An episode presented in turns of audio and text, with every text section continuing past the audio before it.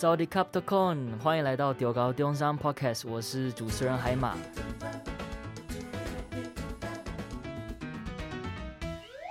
那我们这一集乔生大访谈其实已经来到了尾声，就是最后一集。然后我们请来一个非常特别的国家，就是之前都没有出现过的，是来自泰国的学长，他叫做田浩旭。那我们话不多说，我们马上来请田浩旭来自我介绍。 สวัสดีครับทุกคนผมชื่อนายณัฐวุฒิกมลกัญจนามาจากประเทศไทยจังหวัดเชียงรายครับ哦，非常浓厚的泰语，那能不能跟听众们解释一下刚刚你说的这一段泰语是什么意思？好，Hello，各位大家好，我叫田浩旭，我来自泰国的清莱省。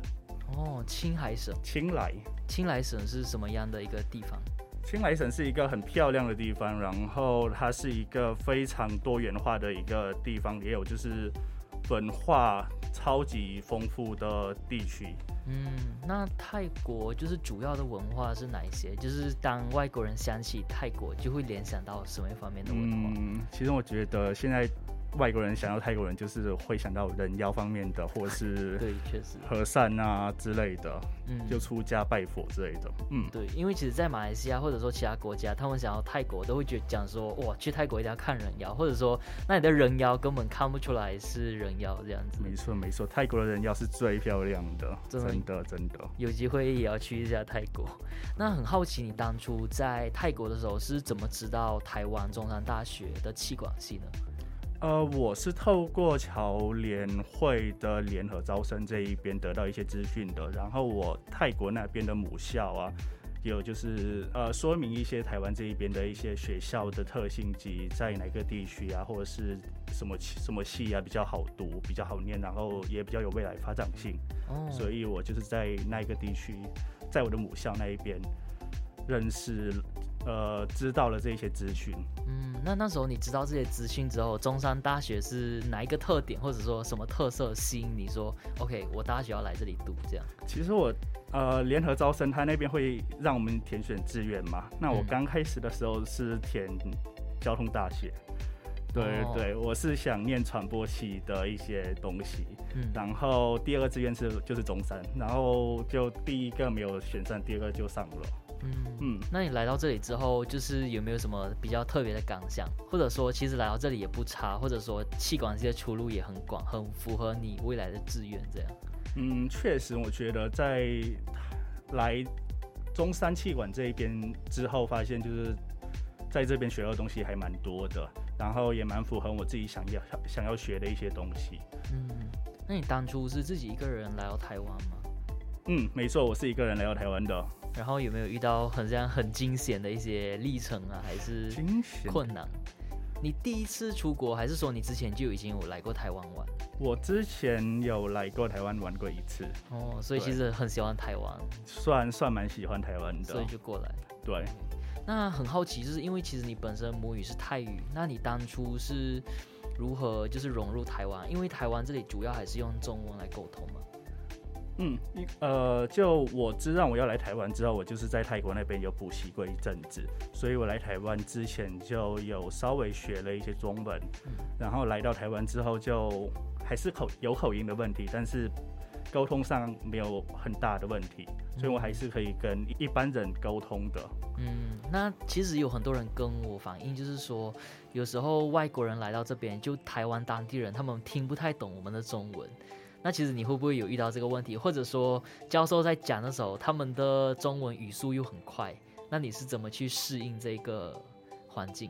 其实刚开始像第一年来的时候，就会有遇到这样子的问题，然后我怎么解决的呢？就是透过先把它录音下来，然后再回去听，嗯，这样子的方式来让我跟得上别人的进度。嗯，确实很勤奋，就是要比别人下更多的功夫。确实，因为我觉得来台湾的外国人，我觉得都蛮辛苦的，因为毕竟每个国家的母语都不是中文。对，通常，嗯，然后还有在适应这边的文化，或者说一些不同的习俗，这样。是，对。那你当初就是来到这里，你现在已经就是已经读了很多年的气管，那你认为气管有哪一些课是你觉得哇，真的是获益良多、获益匪浅的呢？我觉得我我推两个两个课程，我觉得有一个是人力资源管理，嗯、再来就是财务分析。嗯，我觉得这两个是受益很呃，我在课程中受到的一些学问啊，或者是一些知识啊，是一个很多的课程。嗯，那这两个课程分别在说明什么？那人力资源管理的部分呢、啊，就是在分别说明了 HR 的部分，嗯，就是透过一些人力资源管理的一些工具来达到怎么管理人员。嗯，那另一个课程呢，就是财务分析。那财务分析的部分呢，我觉得最主要的是可以让我们知道未来的财务或者是未来的经济体系，我都觉得可以，就是先预估。嗯，就是。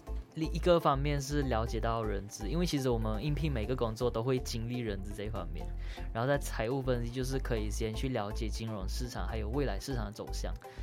那你当初学了这两课课之外呢，有没有就是除了理论方面，在气管系有没有哪一些像是实作的部分，或者说你可以去实习？有，我觉得以财务。财务分析来说好了，财务分析的部分其实它就是一个以一个投资方向的一个课程。那我觉得在这个过程中呢，我有参加一个活动，叫做台湾元大什么股市比赛大专的。嗯、然后我觉得在这个过程中就可以学到一些其他地方学不到的，像是投资理财的方面的东西。嗯、OK，那当初就是去参加这个比赛最大的一个感想是什么？呃，就是亏了很多钱，所以好像还要更加努力学。哦，所以这个比赛还是用你们自己真正的？没有没有，它是模，它是虚拟虚拟币，就是用那种 Meta 虚拟的那个账户去投资。是的。然后就以最终谁的投资出的金额是最高就获胜。是。然后当初就学会了这方面的经验。是。就是确实就是气管，其实它的出路很广，就除了一些像企业的方面。就是金融理财这方面，其实也会接触到。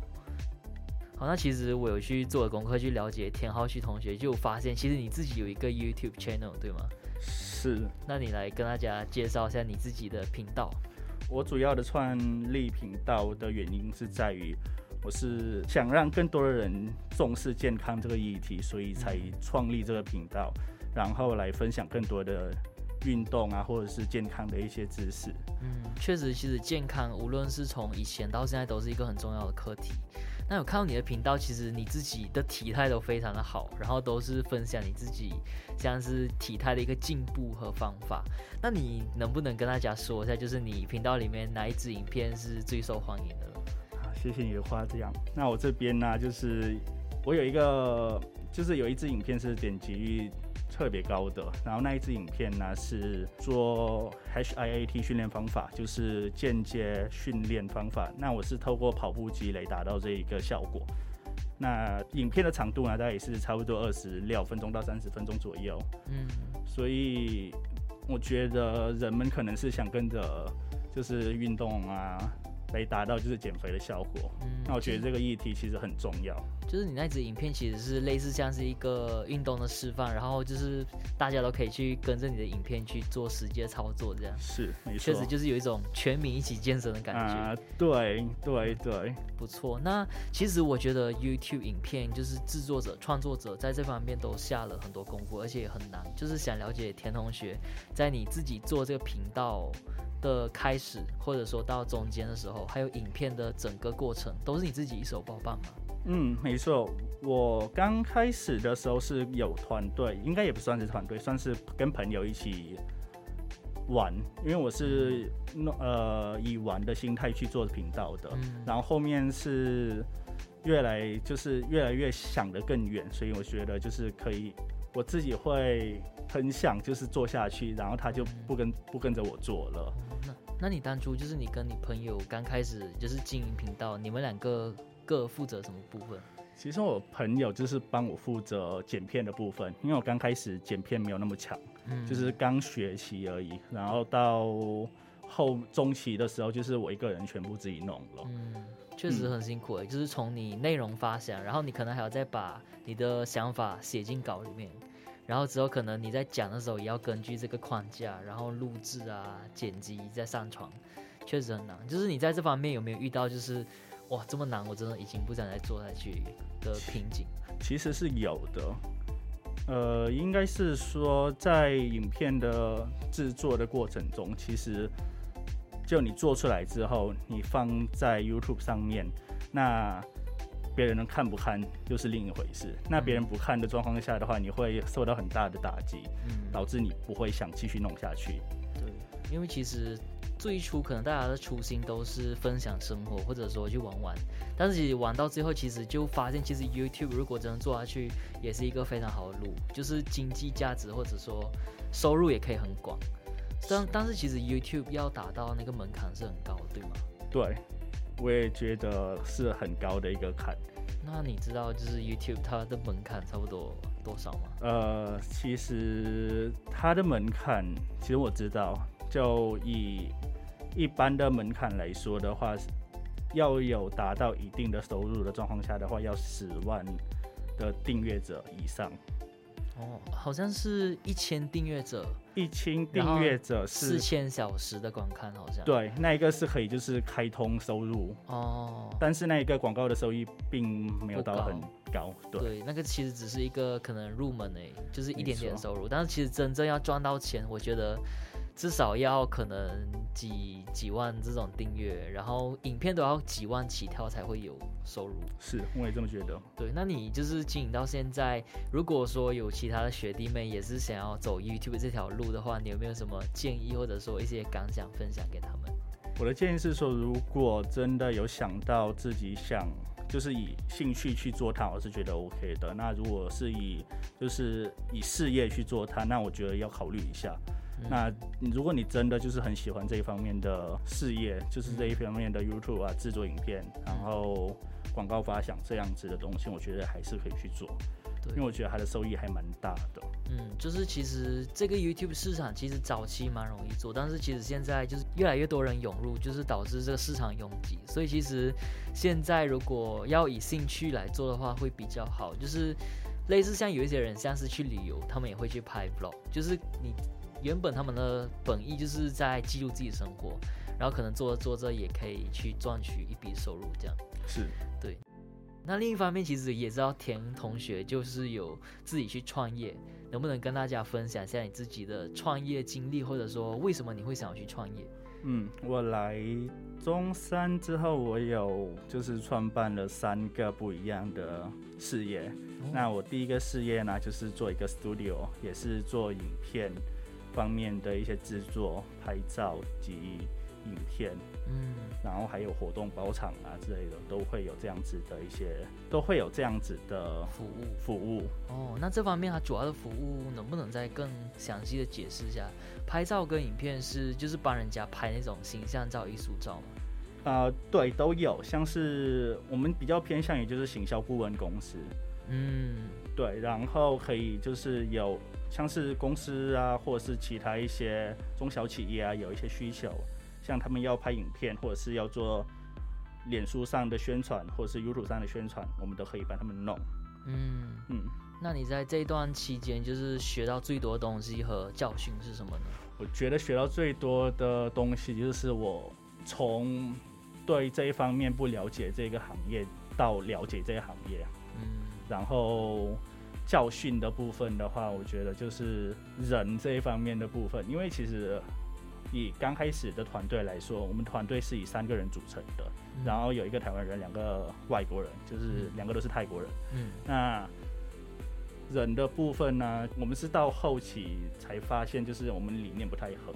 然后导致大家都分开，自己弄自己喜欢的事情。嗯嗯，所以其实主要，但是其实刚开始创业的时候，要找到一个就是理念很相同和就是目标很相同的伙伴是有点难。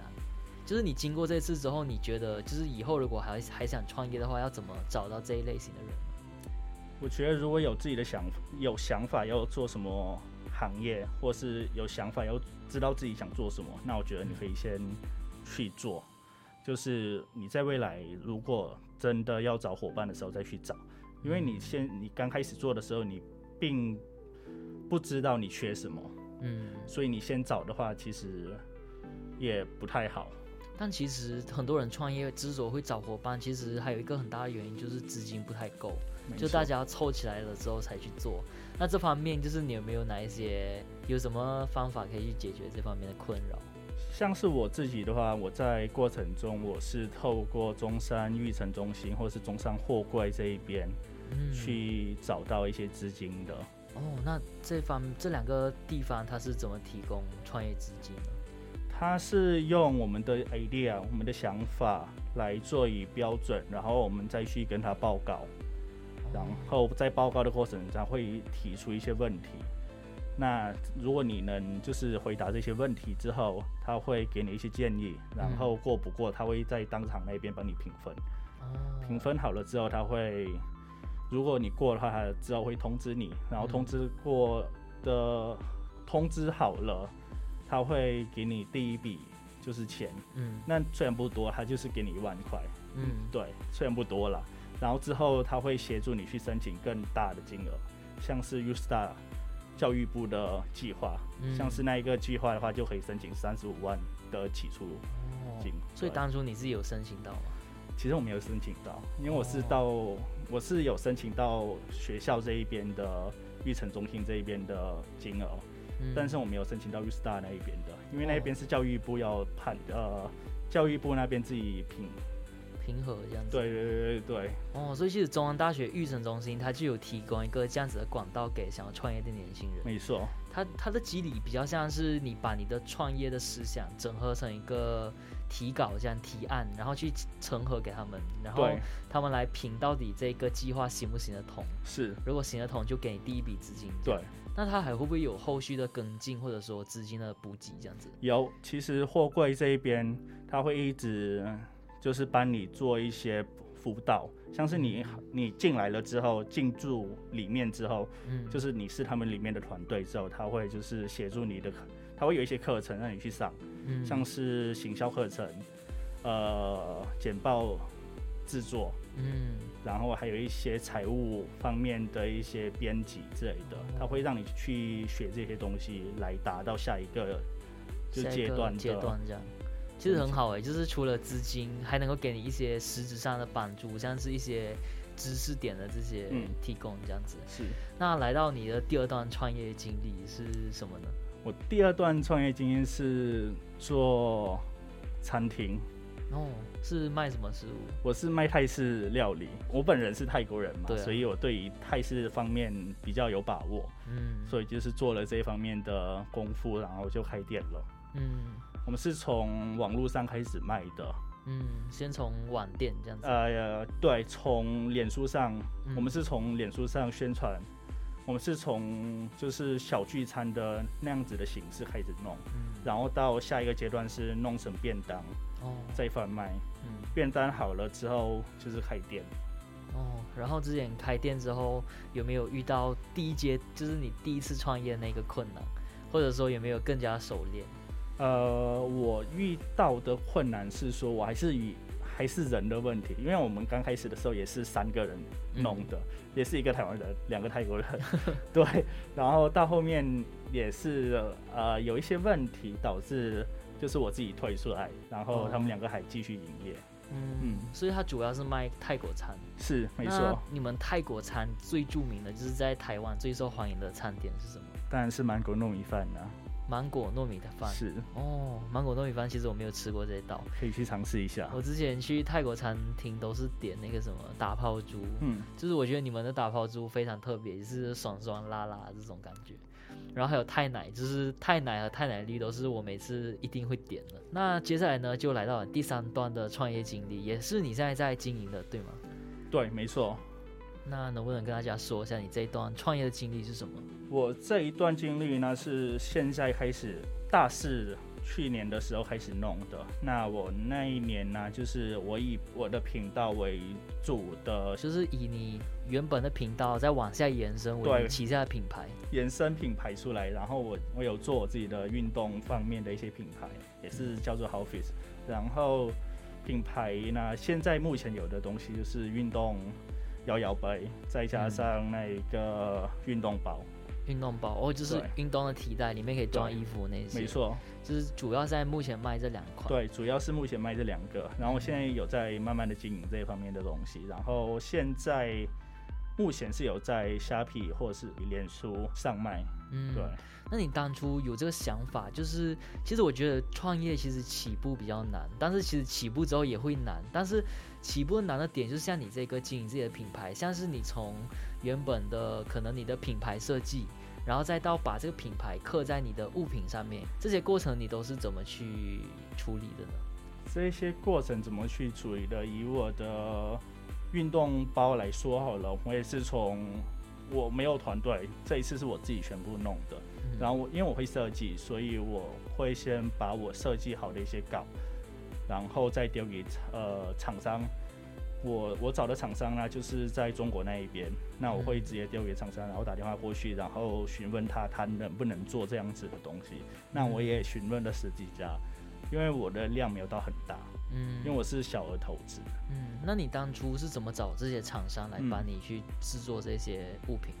我其实有透过就玉成这一边的帮助，还有我自己在网络上找，嗯，然后也有就是一些跟朋友询问来得到这一些厂商的讯息，嗯，所以其实就是你设计了之后，把你的品牌交给那些原本的厂商，然后让他们帮你去制作这个成品，然后你再可能再抬高一些价钱去卖，对。应该是说，就是我设计出来了之后，然后丢给厂商弄，然后弄好了之后，我再来包装做行销。嗯，那其实有兴趣的听众们呢，也可以去虾皮和 Facebook，呃，去找那些品牌，是 How Fit，对，How Fit，H O W F I T，是没错，okay, 很容易。那可以支持一下学长这样。那其实除了这上面的创业经历，听说你自己也有在兼职一些工作，对吗？对工作的部分的话，我兼职了两个主要的，嗯，一个是在旅行社那一边，然后第二个就是健身教练。嗯，那这两个能不能跟大家简述一下这两个分别是做什么？呃，以旅行社来说，因为我是泰国人嘛，然后旅行社那一边是做地接地方接待的服务。嗯，那地方接待的服务就是透过泰国人来到台湾这边，我们接待他们。哦，对，然后我是在里面做业务的，嗯、我要跑泰国那边找客人。嗯，就是帮忙帮这个旅行社去招揽客人来这样子，然后你们去接待。对，应该是说我的责任是去泰国那边找旅行社谈合作。哦，对，谈好合作之后，让他们送客人过来台湾这边，嗯、然后我们这边服务他们。OK，那第二个健身教练就是有课程教导学生这样子。对，OK，确实学长虽然说现在还没毕业，但其实已经非常多的出路，非常有才。那其实我们今天节目也来到尾声，在节目的结尾呢，想就是请田同学，就是跟我们一些想要创业或者说想要走这些自己品牌的学弟妹们，就是有没有一些创业上的一些经验和建议想要分享？嗯。我的建议是说，如果真的知道自己想要做什么，以创业方面来说好了，那我觉得可以就是尝试去做。那如果真的在过程中不知道要该怎么做，那我觉得你可以直接去育成中心，嗯，找育成中心那边的人帮忙你。我觉得这样子的方法是最好的，就是主要是有自己兴趣和自己的想法和一个方向，然后再可能。去找我们，刚好中山大学的育成中心就有这样子的资源提供。是，好，所以非常谢谢学长宝贵的建议，也希望学长创业路上可以皇天不负苦心人，也希望学长在创业的路上可以成功。那我们今天节目也来到尾声啦，其实今天呢这一集也是我们侨生大访谈的最后一集。然后我们很荣幸的请到泰国的学长来帮我们做这个非常漂亮的一个结尾。那一样，我们每周丢高中山都会更新一集，所以欢迎大家追踪。然后我们有任何想要了解中山大学招生资讯的，可以搜寻中山大学招生资讯的 FB 和 Instagram，都可以找到我们哦。然后也欢迎大家 follow 我们中猴中山的 IG Crazy Underscore Mountain。那我们下一季再见，拜拜，拜拜。